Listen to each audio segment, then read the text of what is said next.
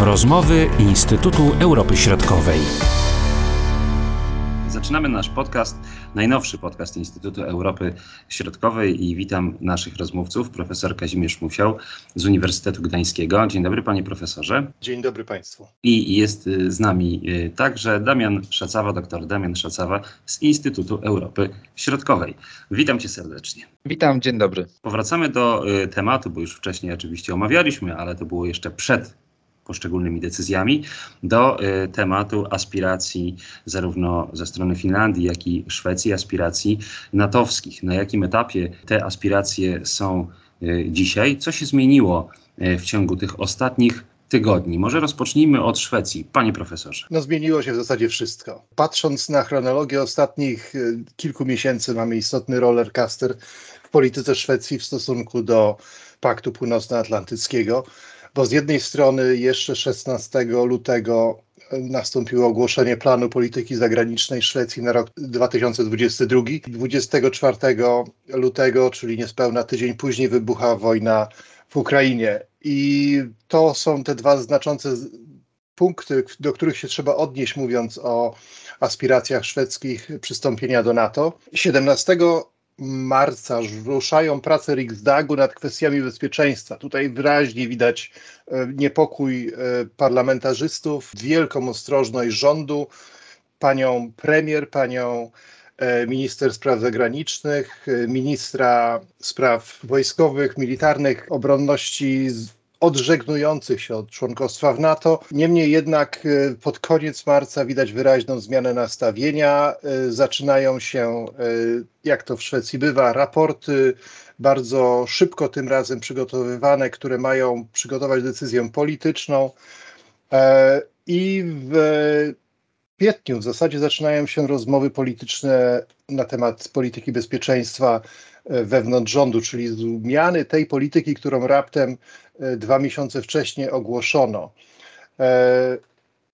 13 e, maja pada znamienne zdanie, tylko NATO zagwarantuje nam bezpieczeństwo.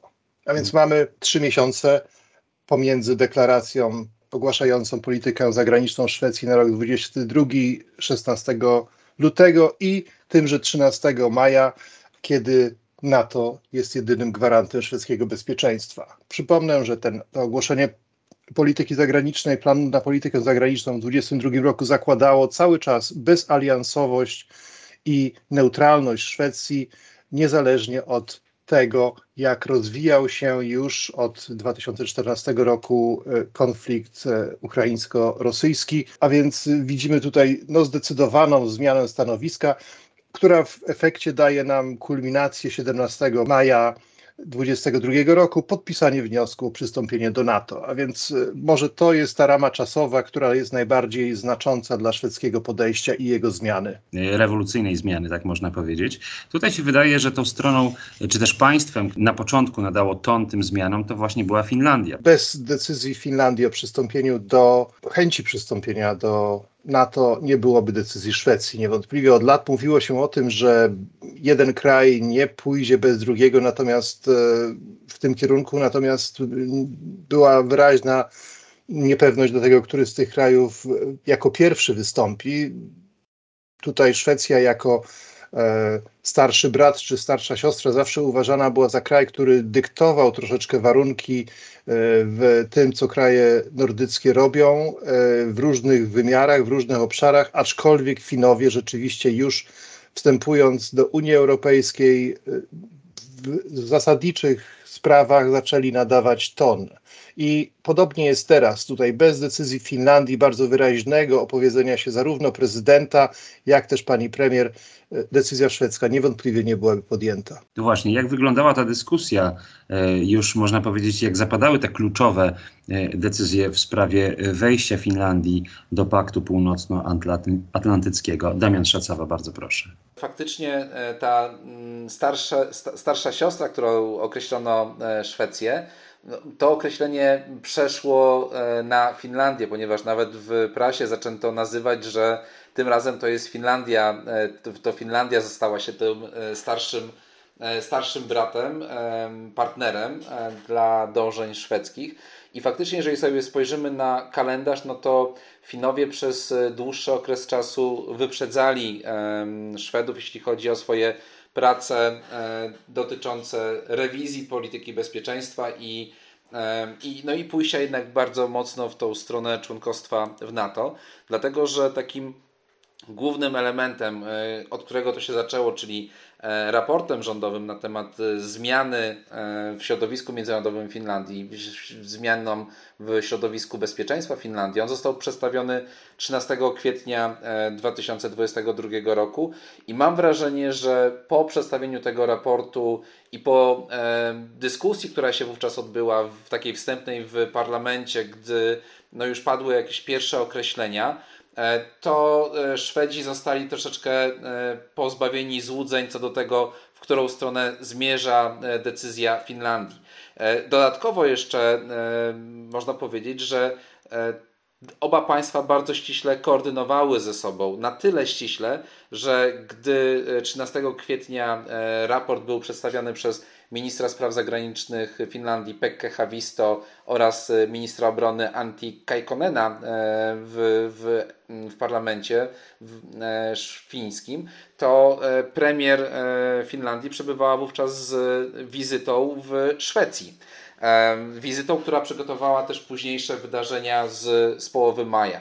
Więc jest to, jest to widoczne tak na etapie powiedzmy tego E, tej, tej drogi Finlandii do, e, do, do, do członkostwa, co skończyło się tak naprawdę złożeniem wniosków akcesyjnych tego samego dnia przez, przez oba państwa, więc y, mamy widoczną tą e, koordynację na poziomie tak naprawdę najwyższych polityków, na poziomie szefów państw, ministrów spraw zagranicznych. No ale to też widać w, chociażby w tym, co mamy ostatnio, czyli w tych problemach, które się pojawiły już po złożeniu wniosku, czyli sprzeciwie Turcji e, wobec e, rozszerzenia NATO na, e, o, o Finlandię i Szwecję. I tutaj wydaje się, że dużo większym problemem, dużo większym wyzwaniem jest przekonanie Turcji do tego, żeby wyraziła zgodę na członkostwo Szwecji, niż na członkostwo Finlandii. Natomiast z punktu widzenia mm, stabilności w regionie i też bezpieczeństwa obu państw, które jest bardzo mocno ze sobą powiązane, od wielu, od, od wielu lat one są e, głównymi partnerami, jeśli chodzi o swoją politykę e, bezpieczeństwa i obrony, e, no to widać, że Finowie będą, no, będą tak jakby musieli poczekać troszkę na rozwiązanie tych kwestii kwestii szwedzkich, a one mam wrażenie nie do końca się e, rozwiązują w toku tych negocjacji, tylko patrząc jeszcze na uwarunkowania wewnętrzne w Szwecji, one się w jakiś sposób nasilają. No właśnie, o tych uwarunkowaniach wewnętrznych chciałbym, żebyśmy porozmawiali, panie profesorze. Rozpoczynając od początku, wydaje się, że politycy szwedzcy, ale także e, politycy w Finlandii byli mocno zaskoczeni tą postawą Turcji.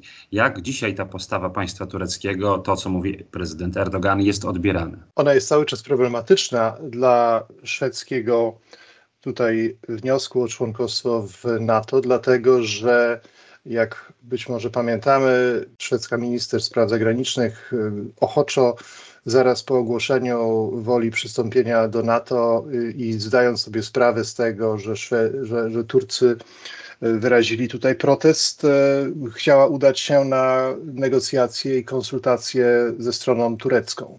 E, na co prezydent Erdoğan e, odpowiedział, że nie życzy sobie nikogo ze Szwecji i to jest bez sensu, żeby oni przyjeżdżali i zawracali mu głowę, dlatego że on nie bardzo zmieni swoje zdanie. Jest e, pryncypialny w tej kwestii. Oczywiście no, jest to wyzwanie dla szwedzkiej klasy politycznej w tej chwili. Po pierwsze, żeby pozostać pr przy pryncypiach dotyczących swoich e, decyzji wcześniejszych dotyczących udzielania azylu, dotyczących praw człowieka, a z drugiej strony no, wyraźnie politycznej w tej chwili decyzji dotyczącej członkostwa w NATO. A jak ten sam problem był odbierany w Finlandii, Damian Szacawa? On został odebrany troszeczkę inaczej, e, dlatego że mm, fińscy decydenci, fińscy politycy e, postrzegają że jest to coś, e, że, że to nie powinno stanowić problemu, że to powinno być no, takie dobre ćwiczenie dyplomatyczne, czyli no, wykorzystanie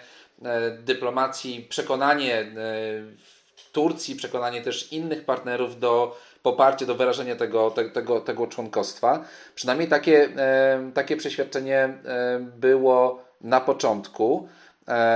Oczywiście Finowie od razu powiedzieli, że nie ma tutaj mowy jakiejś o tym, że oni popierają um, partię um, PPK, Partię Pracujących Kurdystanu w Turcji, um, że nie udzielają wsparcia organizacjom terrorystycznym, a za taką właśnie uważają PPK.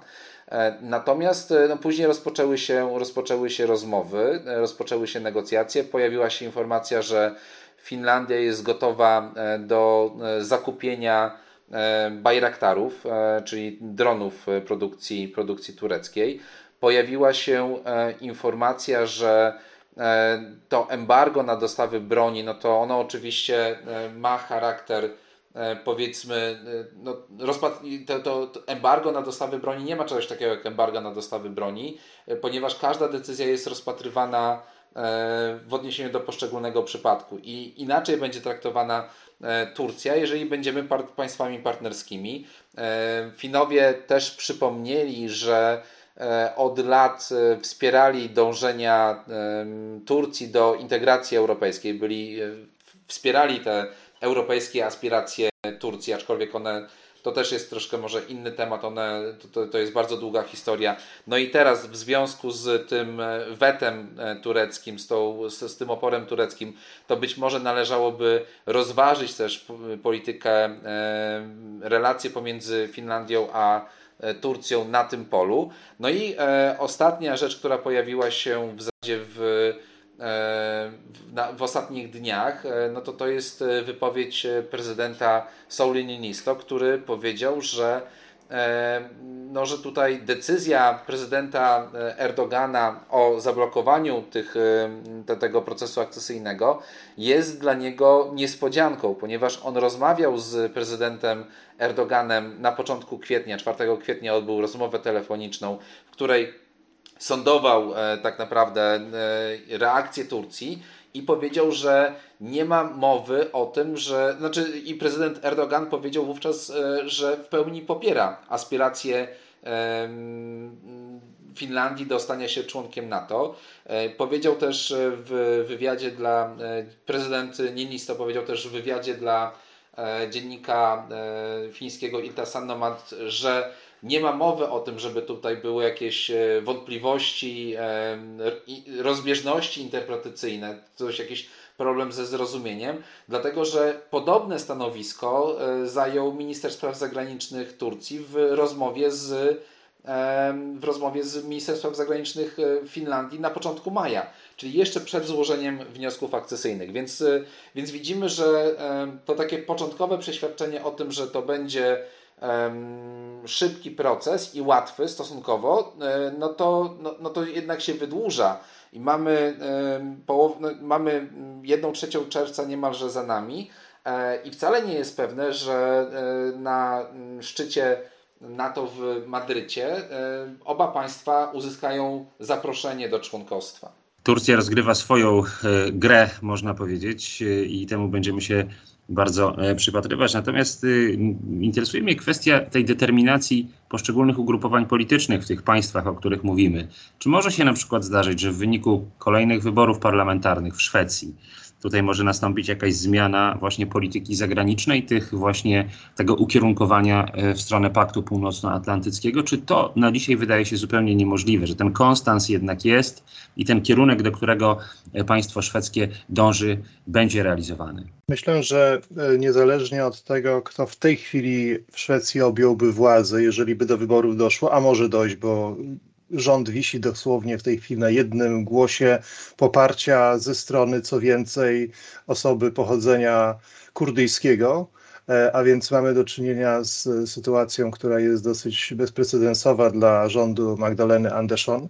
E, myślę, że zagwarantowano sobie na tyle szerokie poparcie e, parlamentarne, że decyzja raz podjęta nie zostanie zmieniona. Tutaj Szwedzi nie rzucają słowa na wiatr, ani też e, to nie była tylko i wyłącznie decyzja rządu mniejszościowego, co więcej rządu, który rzeczywiście no, zależy od głosu e, jeszcze tym bardziej e, parlamentarzystki e, z pochodzenia kurdyjskiego.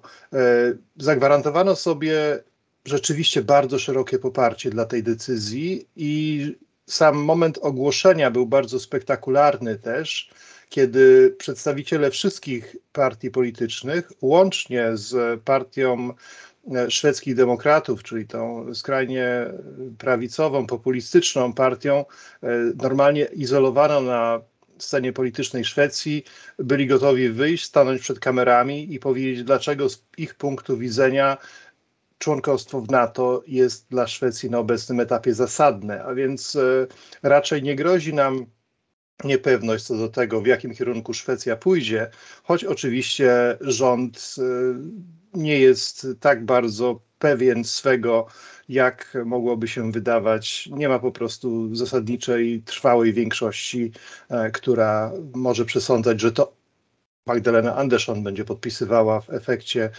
członkostwo Szwecji w NATO. Być może będzie to już kto inny, ale y, decyzja raczej nie zostanie zmieniona. A jeśli chodzi o Finlandię, tutaj podobnie jak w Szwecji? Nie, tutaj e, jest troszeczkę inna sytuacja w Finlandii. Znaczy przede wszystkim nie ma, e, nie ma zaplanowanych wyborów w najbliższym czasie, tak jak w Szwecji, gdzie we wrześniu, na początku września odbędą się wybory parlamentarne i faktycznie rząd mniejszościowy, w tym momencie premier Andersson wisi na włosku. Odbyło się e, głosowanie, w którym e, w zasadzie no, języczkiem uwagi e, po raz kolejny okazała się posłanka Amineh Kakabaweh, która, która, tak jak profesor Musiał wspomniał, jest kurdyjskiego, kurdyjskiego pochodzenia.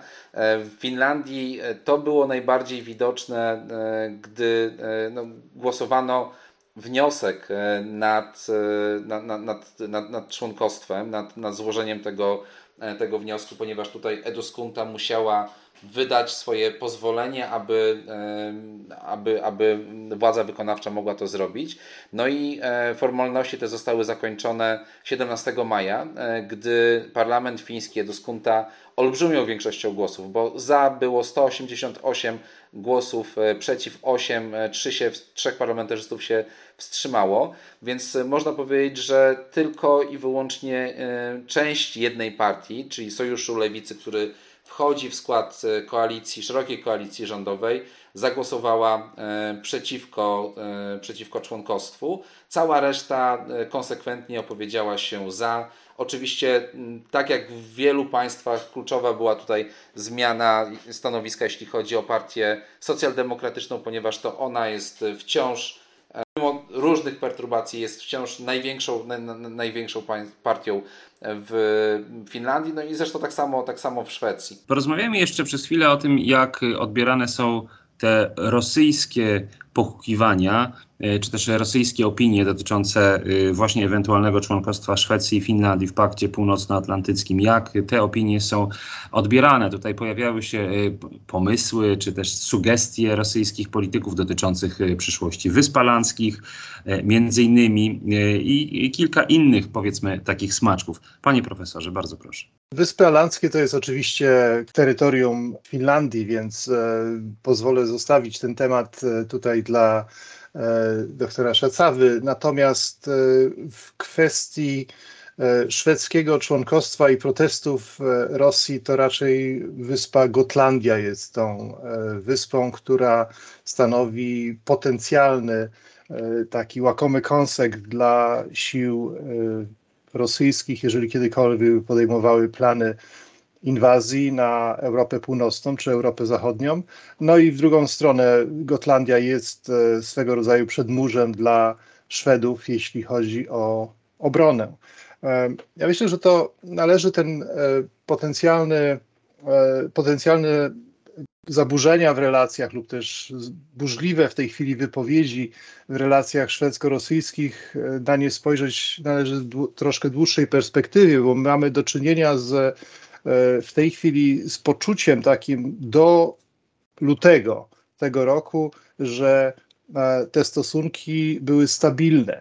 E, były stabilne, one oczywiście nie obywały się bez napięć. E, co jakiś czas okazywało się, że albo w szwedzkich wodach terytorialnych wynurza się peryskop rosyjskiej łodzi podwodnej, albo gdzieś rybacy widzieli wchodzące E, czy zbliżające się na szwedzkich wodach terytorialnych e, właśnie łodzie podwodne Federacji Rosyjskiej, a więc co jakiś czas e, nota dyplomatyczna zostawała wysyłana do ambasady z prośbą o wyjaśnienie lub też protest, kiedy sytuacja już była oczywista. Natomiast nie zmieniało to faktu, że te stosunki uważano za stabilne, na tyle stabilne, że jeszcze do w zasadzie wojny w Ukrainie z 2014 roku do Krymu, e, rząd szwedzki nie uważał, że Gotlandię trzeba e, zbroić, dozbroić, trzeba utrzymywać tam wielki kontyngent wojskowy. E, sytuacja zmieniła się radykalnie już wtedy, właśnie w 2014 roku. Po raz pierwszy postanowiono remilitaryzować Gotlandię, którą kilka lat wcześniej praktycznie całkowicie demilitaryzowano. I można powiedzieć, że kolejne działania Rosji od 2014 roku coraz bardziej wpływały na tę politykę militarną Szwecji, jeśli chodzi o zbrojenia się. O zbrojenie się, bo Szwecja, pozostając państwem militarnym, nie pozostaje państwem militarnie bezzębnym. E, pozostając państwem neutralnym, nie pozostaje państwem militarnie bezzębnym. Jest państwem, które tym bardziej chcąc pozostać e, bezaliansowym, a przynajmniej deklarując bezaliansowość i neutralność, e, wyraźnie od lat 60. wzmacniała swoje wydatki obronne. I trwało to aż do czasu zakończenia zimnej wojny. Lata 90. to był wyraźny okres odprężenia i rozprężenia i przekonanie, zresztą nie tylko Szwedów, o tym, że, że żyć będziemy już teraz w pokojowym środowisku międzynarodowym, w którym nawet wielcy gracze nie będą zagrażać e, tym mniejszym.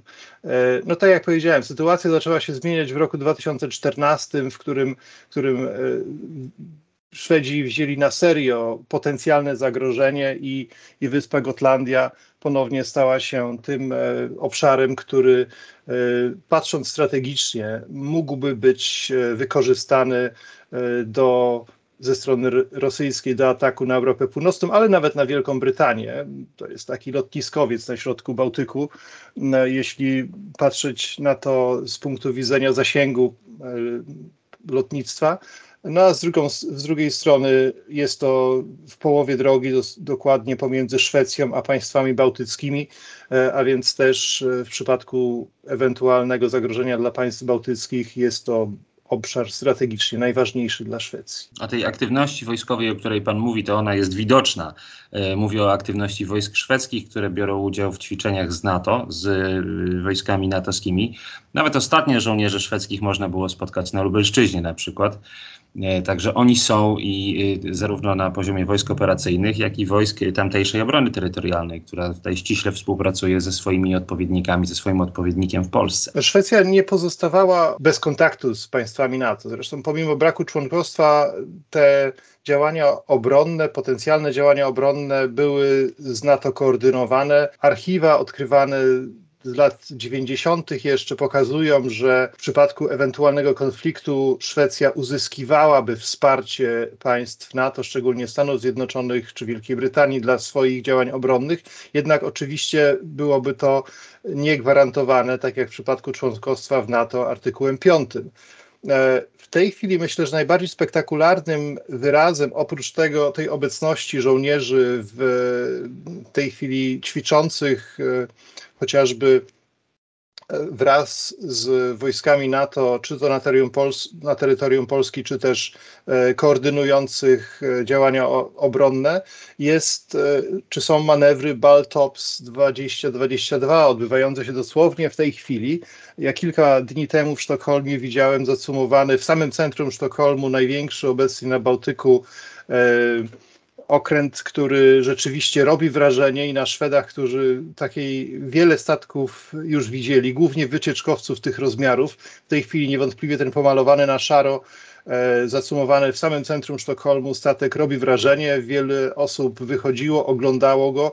E, dla mnie był to taki symboliczny obraz rzeczywistego pokazania, że Szwecja zbliża się do członkostwa w NATO, ale te ćwiczenia państw NATO na Bałtyku potrwają w tej chwili do 17 czerwca. One obejmują i operacje desantowe, i artyleryjskie, i działania przeciw obiektom podwodnym. W e, ćwiczeniach biorą udział na zasadzie już e, w pełni skoordynowanych e, z innymi członków Szwedzi i Finowie, a więc czy wojska szwedzkie i fińskie, a więc mamy do czynienia z taką przymiarką do wyraźnej koordynacji działań w ramach NATO. Odnośnie właśnie tych y, rosyjskich, e, jak ja to powiedziałem na początku, pochukiwań e, w stronę Finlandii, jak e, tutaj w Finlandii właśnie odbiera się te rosyjskie reakcje? Najkrócej mówiąc, odbiera się troszeczkę jako blef, bo można w ten sposób powiedzieć, że Finowie są przeświadczeni, że Rosjanie, delikatnie to ujmując, są zaangażowani w tym momencie gdzie indziej. To jest jedna kwestia. Druga kwestia to jest taka, że prezydent Nisto rozmawiał z prezydentem Rosji Władimirem Putinem e, chwilę po tym, jak, e, jak zapadła ta decyzja o tym, że Finlandia jednak będzie aplikować do NATO. Poinformował go osobiście w takiej rozmowie telefonicznej o przyczynach tego, te, tego kroku, wskazując, że no gdyby nie polityka Rosji, no to byśmy tutaj nie mówili e, o w ogóle o wstąpieniu do NATO. E, przypomniał też, e, że dobre relacje z Rosją były jednym z fundamentów polityki bezpieczeństwa Finlandii obok tak zwanej opcji NATO, czyli tej możliwości złożenia wniosku o członkostwo w sytuacji, gdy zdaniem Finlandii ta perspektywa bezpieczeństwa i zagrożenia E, ulegną, ulegną zmianie, więc to jest, e, to, to, to jest ta, to powiedzmy ten taki najbardziej ogólny e, obraz. Wiadomo, Finowie są przeświadczeni o tym, że ich armia jest, no, jest dość dobrze, jest, jest dobrze wyposażona, więc oni nie boją się jako tako zagrożenia fizycznego ze strony Rosji obawiają się tego, co Rosja e, byłaby w stanie zrobić, gdyby zdecydowała się na inwazję, ale no, pojawiły się oczywiście już e, obrazki dotyczące tego, że a to fińskie traktory jadą na granicę, żeby pilnować tej granicy, prawda? Pojawiły się nawiązania do e, wojny zimowej, czy to w postaci tego, jak fińscy żołnierze są doskonale zamaskowani tak, na, na, na śniegu, czy też czy też w, w lasach, więc patrząc po prostu na tą granicę, e, na tą wielkość tej granicy, 1000, ponad 1300 kilometrów granicy Finlandii z Rosją, no to Finowie sobie doskonale zdają sprawę, że swoim, e, swoją armią nie są w stanie bronić całej granicy i w ogóle nie mają takiego zamiaru. E, dlatego, że mówimy tutaj o armii państwa, które ma 5,5 miliona obywateli versus e, potężne państwo po drugiej stronie, gdzie w samym Sankt Petersburgu e, i okolicach mieszka większa liczba, większa liczba mieszkańców. Więc mierząc siły na, na, na zamiary, Finowie patrzą bardzo realistycznie. Pojawiły się też takie kwestie dotyczące właśnie wspomnianej polityki historycznej, ale również e, no, pewnej wojny dezinformacyjnej e, poniekąd, czyli odgrzebano te e, stare kwestie dotyczące współpracy pomiędzy, pomiędzy Finami a Niemcami nazistowskimi w okresie II wojny światowej, oskarżając Finów o nazizm. Zresztą podobne działania były wymierzone też w Szwedów, czyli generalnie chodziło o to, aby E, w jakiś sposób popsuć wizerunek tych obu państw e, nordyckich w, w Rosji. Mm, ale jeżeli sobie później popatrzymy też na, na, na, konkrety, no to, no to tych konkretów po stronie Rosji było bardzo mało. E, co więcej, pojawiły się później wypowiedzi po stronie rosyjskiej, że E, samo przystąpienie Finlandii i Szwecji do NATO tak naprawdę niewiele zmieni e, z punktu widzenia Rosji, ponieważ oba państwa i tak bardzo mocno współpracowały dotychczas z NATO. To jest oczywiście prawdą. E, to, co mogłoby zmienić ewentualnie postrzeganie tych, tych terytoriów tych, tych państw przez Rosję, to jest rozmieszczenie na przykład broni jądrowej, czy też stałe, stałe bazy wojsk NATO na terenie tych państw co e, z kolei e, no jest, e, jest akurat wykluczone, jeśli chodzi o Szwecję. Finowie nie podjęli tutaj żadnych warunków, jeśli chodzi o te kwestie dotyczące pewnych ograniczeń. Tak? Nie, nie, nie wzięli tego modelu chociażby norweskiego, chociaż on też, on też zmienia, on też ewoluuje. E, co, co więcej, e, no można powiedzieć, że pojawiły się takie e, powiedzmy konsekwencje, które nie są wprost związane z tą decyzją, czyli na przykład to, że Finlandia została odcięta od gazu rosyjskiego, wcześniej od importu elektryczności. Ten poziom handlu, poziom wymiany handlowej spada i można powiedzieć, że według ostatnich danych, które mamy E, już za kwiecień, e, no to e, poziom handlu pomiędzy Finlandią a Rosją spadł niemalże o 50%, poziom wymiany handlowej. Mamy jeszcze tą kwestię Wysp Alandzkich, tak, tak, tak, tak, tak bardzo szybko.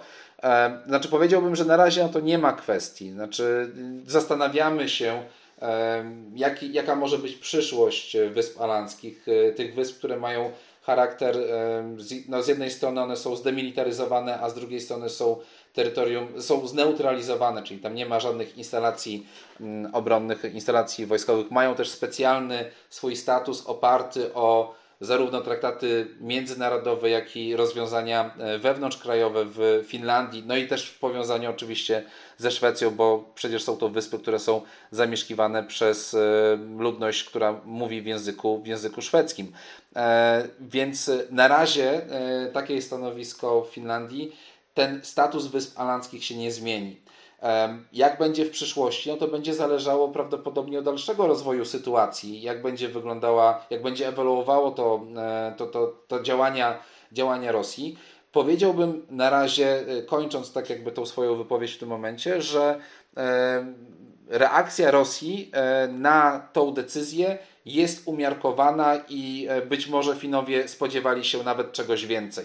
Chciałbym, żeby panowie jeszcze nakreślili pewien scenariusz, czy, czy, też to, co nas czeka, jeśli chodzi o aspiracje natowskie tych dwóch państw, o których dzisiaj rozmawiamy. Tutaj można być jednego pewnym, tak jak powiedziałem, że pozycja Szwecji nawet po wyborach, które w ciągu trzech miesięcy, za trzy miesiące mają się odbyć i, i kampanii wyborczej, która w ciągu najbliższych trzech miesięcy będzie się dość intensywnie odbywała, e, się zapewne nie zmieni. Natomiast e, sama decyzja Szwecji, tak jak zresztą decyzja Finlandii, podyktowana jest uwarunkowaniami zewnętrznymi. Ja myślę, że tutaj należałoby upatrywać ewentualnej odpowiedzi na pytanie, co jeszcze może się zmienić lub w jakim kierunku możemy pójść.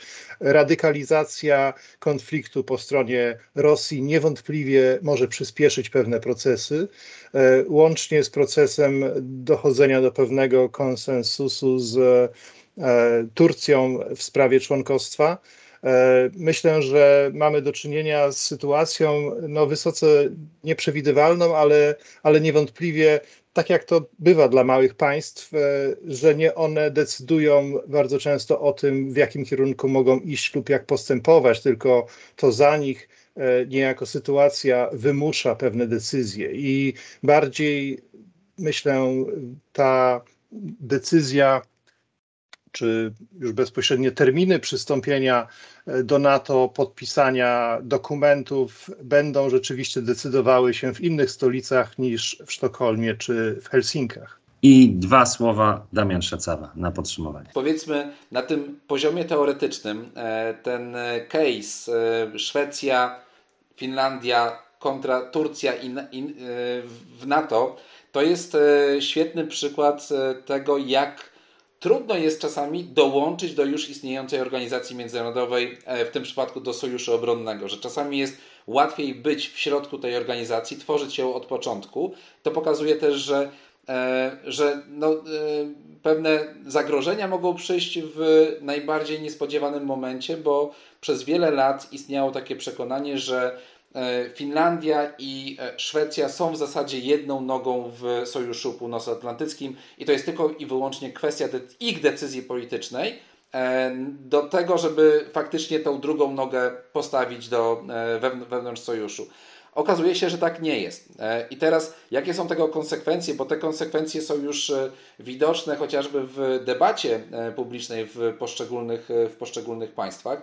No to jest pytanie, pytanie takie, ponieważ oba państwa bardzo mocno stawiają nacisk, kładą nacisk na przestrzeganie praw człowieka, demokrację, e, chronienie demokracji, wartości demokratycznych w swojej polityce wewnętrznej, tak i e, polityce zagranicznej. Oto pytanie teraz, które się pojawia w obu państwach i jest zadawane głównie przez partie z, z lewicy, no, na ile nasza polityka krajowa, polityka wewnętrzna w tych państwach będzie tak jakby będzie zmuszona do tego, żeby E, spełniać postulaty e, ze strony takich autorytarnych przywódców jak Erdogan, to jest jedna kwestia. E, na ile prezydent autorytarnego państwa będzie miał wpływ na to, jak my będziemy kształtować naszą politykę zagraniczną, bo być może to będzie oznaczało, że będziemy musieli być bardziej stonowani, bardziej dyplomatyczni w naszych tak jakby poczynaniach dyplomatycznych. Nie będziemy mogli już tak bardzo krytykować naszych, jak było, nie było przyszłych sojuszników, więc to jest powiedziałbym polityk, kwestia, kwestia teorii. Na poziomie praktyki z kolei takiej, tak, takiej międzynarodowej, to po pierwsze widzimy sztukę negocjacji, widzimy ciągłe e, wizyty pomiędzy delegacjami e, jednej i drugiej, e, jednej, jednego i drugiego państwa, które jadą do Ankary. Widzimy koordynację działań, widzimy szukanie też wsparcia innych państw, co jest, no, pan profesor Musiał nawiązał do teorii małych państw, co jest bardzo charakterystyczne dla nich. Tak? Więc mamy wsparcie, jasne wsparcie ze strony państw nordyckich, ze strony państw bałtyckich, mamy wsparcie ze strony e, państw Europy Zachodniej, e, Stanów Zjednoczonych, Kanady, więc to wszystko składa się moim zdaniem na taki obraz e, no, tego happy endu, odroczonego happy endu. Znaczy, wydaje mi się, że, że tutaj Turcja ulegnie, dlatego że, znaczy, może ulegnie to jest złe słowo. Nie ulegnie. Zmieni zdanie, dlatego że w obu państwach jest, e, czyli i w Finlandii, i w Szwecji jest przekonanie, że e, opór ze strony prezydenta Erdogana jest e, podyktowany nie kwestiami międzynarodowymi, nie tym, co Turcja chce osiągnąć na arenie międzynarodowej, ale jest skierowany tak jakby do wewnątrz tego państwa. To jest jedna kwestia. I druga kwestia, że jeżeli sobie popatrzymy na to, gdzie leży Turcja, i ja tutaj się odwołuję do tego, co mówią specjaliści od Turcji, nie to, co, co, co, co ja wiem, gdzie leży Turcja, w jakim otoczeniu e, leży Turcja i jakie jej zagrożenia tak naprawdę zagr- e, no, tak jakby na, na, na to państwo, oto możemy powiedzieć, że niewiele jest państw członkowskich NATO w obecnej 30, którym, którym tak bardzo zależałoby na członkostwie, e, członkostwie NATO i które, gdyby nie członkostwo w NATO, musiałyby zmienić w zasadzie całą swoją politykę zagraniczną w stosunku do swoich sąsiadów, tych, których traktują, e, którzy, którzy są w NATO, bo mamy kwestię sporu pomiędzy Turcją i Grecją, czy wcześniej mieliśmy spór pomiędzy Turcją a e, Francją, czy mieliśmy też te wykluczenie Turcji z, z programu e, budowy samolotu F-35. Mamy kontekst Bliskiego Wschodu, mamy kontekst regionu Morza Czarnego, mamy wreszcie kontekst Rosji. Turcja nie mogłaby prowadzić tak śmiałej polityki zagranicznej, gdyby nie członkostwo w NATO. I tego świadomość, e, to, to, tą świadomość decyzyjną mają e, politycy w Finlandii i Szwecji, więc e, to, powtarzam, to jest kwestia sztuki negocjacji, która prawdopodobnie, no tutaj nie można być ni, ni, niczego pewnym, ale moim zdaniem zakończy się tym happy endem. No pytanie, kiedy to będzie? A to jest pytanie otwarte. I z tym pytaniem zostawiamy naszych słuchaczy. Bardzo dziękuję y, Panom za y, bardzo głębokie spojrzenie na y, ten problem, powiedzmy szwedzko-fińsko-natowski. I z pewnością będziemy śledzić i na bieżąco reagowali i komentowali kolejne poczynania i decyzje polityczne w tej sprawie. Profesor Kazimierz Musiał, dr Damian Szacawa. Dziękuję, do usłyszenia.